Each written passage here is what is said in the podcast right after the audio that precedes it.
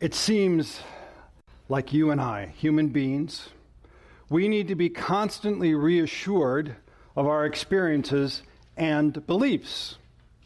And sometimes this need for reassurance takes place in kind of humorous ways. For example, how many of you have been at home and your spouse or family member, they go into the, the refrigerator, they pour a glass of milk, they smell it, they take a sip and go, well, that's sour. Then what do they do? What do you think? Now, do you go ahead and take a sip of that? Or do you simply say, No, I trust that you have a proper experience of reality. I trust your experience. But you see, we need to be reassured in so many different ways. We even do this with the weather. For example, if you've been inside and it is one of the monsoon rains and it's just pouring outside, and then you see somebody. You see somebody who has to drive up and they don't have an umbrella and they have to get out of their car, and by the time they get in, they're soaking wet, and you looked at them and you say something very profound, such as, Raining hard, huh? Like you need that validation of what you can see directly out the window. There's a park in California that seems to have gotten tired of validating people's experiences about the weather. So they took a long rope, tied a rock around it. You might have seen this, the weather rock. And they have a sign that says the weather station. And on the weather station sign, it says, check the rock. Check the rock. If it's wet, it's raining.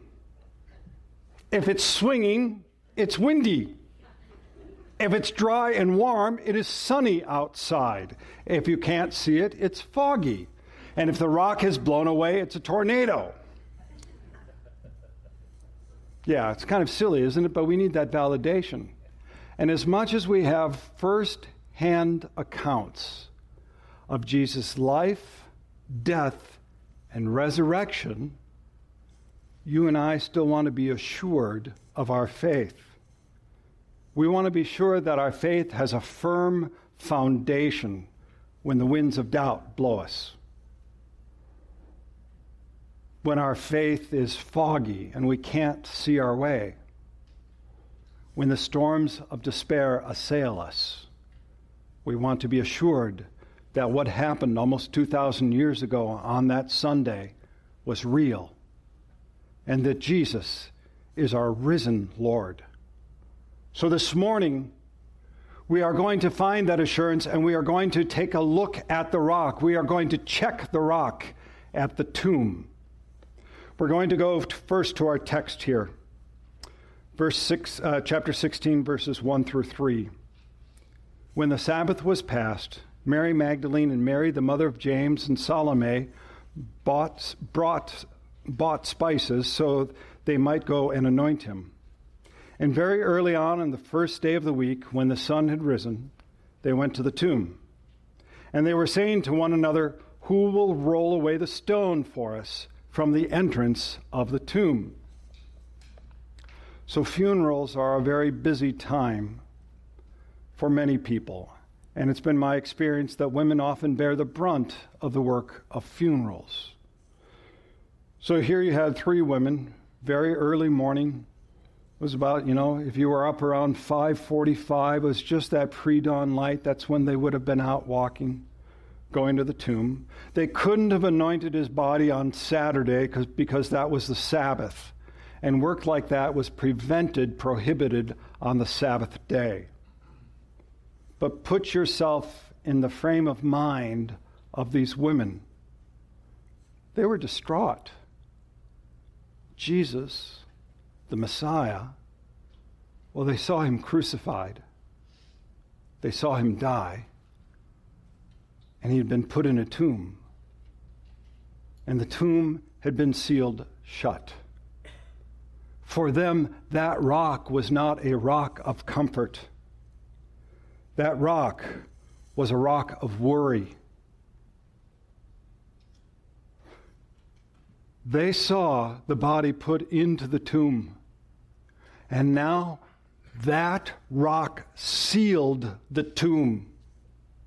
It also probably sealed in many of their doubts and their fears. Had they put their faith in the wrong person, was he not really the Messiah? But they still had their job to do, right? They were given a task to anoint the body. And so, most likely, they put their fears their doubts, and they probably shoved them down a bit because there was a task at hand. And if you focus on the task, it keeps you distracted from all those doubts and fears. My guess is many of you this morning have doubts and worries about your life in general. And some of you probably have doubts and fears about faith. But there's still life to live, right? There's still work to do. So a lot of us take those doubts and fears and we just kind of push them down for a bit and we put our heads down and just kind of plow ahead because that's what there is to do the work. And it distracts us from those doubts and fears. But often in the middle of the night, sometimes in that sleepless pre dawn morning, those questions bubble up to the surface, don't they? Sometimes your soul kind of aches and cries out Is God real? Does He care for me? I know that I've sinned so greatly. Could I ever be forgiven? Did Jesus really die and rise from the dead? So if you're anxious or you have doubts this morning, I want you to be reassured that you can put them away. If you have doubts that God cares for you, that He loves you, that in Christ Jesus you are forgiven, you don't have to look to the rock of worry because the rock is actually a rock of promise. It is a rock of promise. Verse 4 And looking up, they saw that the stone had been rolled back. It was very large. When we talk about a large rock, it really was large. Josh McDowell, who's a Christian author and speaker, he gave a presentation one time at Georgia Tech. And he recalled that afterwards, there were two faculty at Georgia Tech who were there, and they were really intrigued by how big would that stone be. And so, being engineers that they were, they actually went and figured out what kind of stone would have been used in Jesus' day. And they did calculations about the circumference. How big would the stone have to be to be rolled into place to cover up a four to five foot opening? And so they did all their calculations and they sent Josh McDowell a paper. And it was actually a pretty technical paper, except on the back was their conclusion. Their conclusion was very straightforward. He said at, they said at a minimum, the stone would have had to weigh one and a half to two tons, three to 4,000 pounds. And by the way, in my research, that's the lightest estimate I've seen. I've seen estimates all the way up to 8,000 pounds. But whether it is 3,000 pounds or 4,000 or 8,000 pounds, that is a large rock, right? That is a large stone. You see, what they would do is they would put that stone into a groove you can see a little bit of that. There would be a groove, and it would actually slant downhill a little bit to seal the tomb. But they would put the rock into that groove and they would put a wedge under it. And once the body was in the tomb and everything was complete, they would take the wedge out, they would roll the stone down, and it would settle by gravity, sealing the tomb. But you also have to remember not only was it just by the weight of it, the Romans actually sealed the rock as well. They put a stamp of seal so it would not be broken or moved, and they had guards guarding it. But the rock had been moved. There's a movie called Risen. We are going to show it at some point. And uh, I think it's a really well done movie. In, in the movie, the premise is there's a centurion, a Roman soldier, higher ranking, who is tasked with finding the body of Jesus.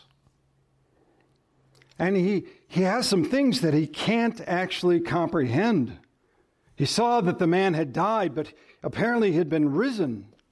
He saw that the stone was there in front of the tomb with ropes, but in the movie they showed that the ropes had just been shattered and broken. And he said, How could this happen? In the Gospel of Matthew, we actually find out how it did happen. Matthew chapter 28, verse 2 says, Behold, there was a great earthquake, for an angel of the Lord descended from heaven and came and rolled back the stone and sat on it. The stone was rolled back not by man, but by a supernatural force, by God Himself. And it wasn't moved because Jesus needed it to be moved to be raised from the dead. It's not like Jesus was in the tomb knocking, saying, Hello, I'm ready to come out now. Do you think the God of the universe, who created the heavens and the earth, needed to move the rock to raise Jesus from the dead? No. He raised him from the dead, but the rock was still moved. Why was the rock moved? I believe it is because you and I need that physical reality. You and I need to see how the Lord keeps his promises. Because ultimately, this is a rock of promise. Jesus, before he had been crucified, he told his disciples, he said this, this is from Matthew 17 The Son of Man is about to be delivered into the hands of men and they will kill him, and he will be raised on the third day. Jesus made this prophecy, this promise to his disciples. God, throughout Scripture, has been making promises to mankind. And when God makes a promise, it is true. He is true to his word. And I want to share you a different promise that Jesus made. It was at a different funeral at a different tomb It was at the tomb of Lazarus. And at that tomb, he said this He said, I am the resurrection and the life. Whoever believes in me, though he die, yet shall he live. And whoever lives and believes in me shall never die. And then he asked a very profound question Do you believe this?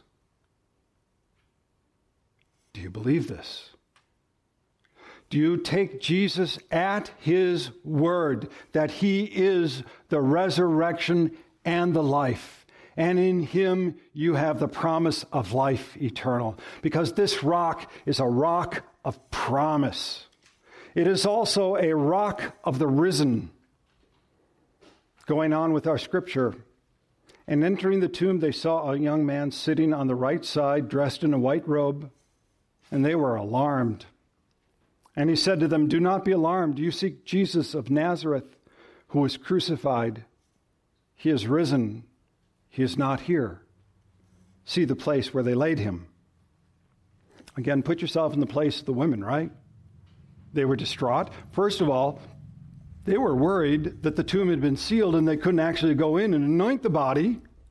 But now that it had been moved, and the body wasn't there, would it have been stolen? Think about the thoughts going through their head at this time. And it says they were alarmed. But the word alarmed has a deeper sense to it. When you take a look at it in the original language, it means both fear and wonder, distress and astonishment. And the fact is, when you are in the presence of a holy God, and you understand his power and might, there is both fear and wonder, distress and astonishment. And this is why God has always, throughout Scripture, sent messengers who have said, Fear not. Fear not. Do you remember the shepherds? The night of Jesus' birth, they were in the, in the fields and they were trembling in fear and what did the angel proclaim to them? Fear not, for behold, I bring you good news of great joy that will be for all the people. And now, here, the angel sitting on the rock brought the greatest news possible. He said, He is risen. He's not here. This is good news. What better news could there be? You see, God had moved what was in the way out of the way so that we would know that Jesus is the way. That the rock is moved means Jesus wasn't simply a good teacher, he is the Son of God. That the rock is moved away means that he is the Lamb of God who was slain for your sins. And the debt that you owe is paid in full, and in him you are forgiven completely. That the rock is moved means that death has no sting. Death has no victory in the risen Lord Jesus Christ. And in him you have the promise of eternal life. What did Jesus say? He said, I am the resurrection and the life. As it said in the song, right? He's alive, he's alive, I'm forgiven. And the gates of heaven are opened wide, he's alive. And because he is risen, it means that anyone who places their faith, their trust in him, has that promise of eternal life. And the promise is for you today, this very moment. Today is the day of salvation. turn from your sins, repent, and receive Jesus, Lord, as Savior. And you have the promise, the promise of the risen Lord. Now, I know there are some people, maybe you, maybe your friends, your family, loved ones, who aren't here today, who are still skeptical. And if that case, listen to what the angel said. He said, the rock's been moved. Look, see, touch. The tomb, it's empty. Look, see, touch. You too should look in the tomb and see that it's empty. Have your friends, your family, your loved ones look into the tomb and see that it is empty. This is the rock of the risen. This is the rock of victory. It is also the rock of witness. Verse 7 But go, tell his disciples and Peter that he is going before you to Galilee. There you will see him just as he told you. Brothers and sisters, this has always been the message of Christianity from the very beginning. Come, see, and believe. Then Go and tell. And here the angel commands the women. It's not just a suggestion, this is a command go and tell. Go and tell the disciples and Peter. Isn't it interesting that Peter is called out specifically? And what a blessed command that is, because think of Peter. Peter, the one who had denied Jesus the one who thought he was beyond God's grace, that he had sinned so grievously that he couldn't even stand in the presence of God, let alone the presence of Jesus. And that's what you and I are supposed to do. We are witnesses. You and I are witnesses. And we are to take the message, the good news of our risen Lord and Savior, and tell the people who are hurt. Tell the people who think they have sinned so greatly they can't be forgiven. Tell the people who are estranged from God that God in Christ Jesus loves them greatly and that Christ Jesus is waiting for them for you for us to say, Yes, Lord, I believe. Be that witness. Be that witness. You see, if you're wondering who Jesus is this morning, check the rock. If you're wondering if Jesus really conquered death, if he is alive today and reigns, check the rock. If you're wondering if he's coming again, if he keeps his promises, if in him your sins are forgiven, check the rock. It is the rock of promise, it is the rock of the risen. And then be a witness and tell people he is risen. He is risen indeed. And to that we all say, Amen. Let's pray. Lord Jesus, we give you thanks this day that in you we are forgiven. In you, our risen Lord, we have life and life everlasting. Through the power of the Holy Spirit, move powerfully in us, assure us of our faith, help us to be witness to others, all to your glory, the Father, the Son, and the Holy Spirit. Amen. We hope that you've been blessed by this message. If you have any questions or you would like to grow deeper in your faith, please visit our website at joyccc.com. Again, that's joyccc.com. God's peace and joy in Christ Jesus be with you.